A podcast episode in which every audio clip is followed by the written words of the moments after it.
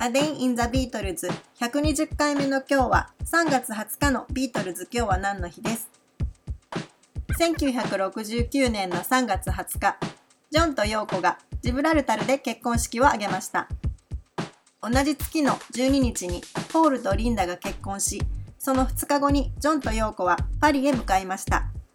そしてドーバー海峡を渡るフェリーの上で結婚式をしようと思いついたふたりはサウザンプトンに向かいましたが、ヨーコがイギリス人ではなくビザが取れないことから、ジョンの考えたとてもロマンチックな船の上での結婚式は実現しませんでした。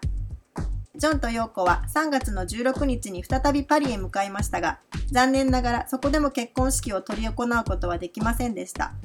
そこでジョンはブライアン・エプスタインの親友で、当時アップルコープスの重役を務めていたピーター・ブラウンに電話し、ジブラルタルならば結婚ができると聞いてそこへ向かいました。その経緯はジョンとヨーコのバラードの中でジョンが丁寧に歌ってくれています。パリ行きの飛行機に乗ってセーヌ川のほとりでハネムーンを楽しんでいると、ピーター・ブラウンが電話してきてこう言った。きっと君たちはうまくやれる、スペインの近くのジブラルタルで結婚式をするといいよ、というような内容でした。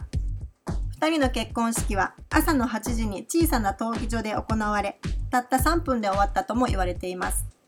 ピーター・ブラウンがジョンの付き添い人を務めたこの結婚式は、ジョンが静かで簡単なイギリス式の結婚式だったと語るように、ひっそりと執り行われました。ジョージもこのジョンとヨーコの結婚については知らなかったと語っています。ヨーコは白い帽子に白いミニスカート、白いハイソックスを履いていて、ジョンも白いジャケットとパンツというふたりとも白ずくめで、足元はアビーロードのジャケットでもおなじみのスプリングコートのスニーカーを履いていました。結婚式こそ静かに執り行ったふたりでしたが、その後のハネムーンでは平和のためのベッドインを行い、たくさんのマスコミ相手に話をすることになります。A Day in the Beatles ひゃくにじゅっかいめおしまいです。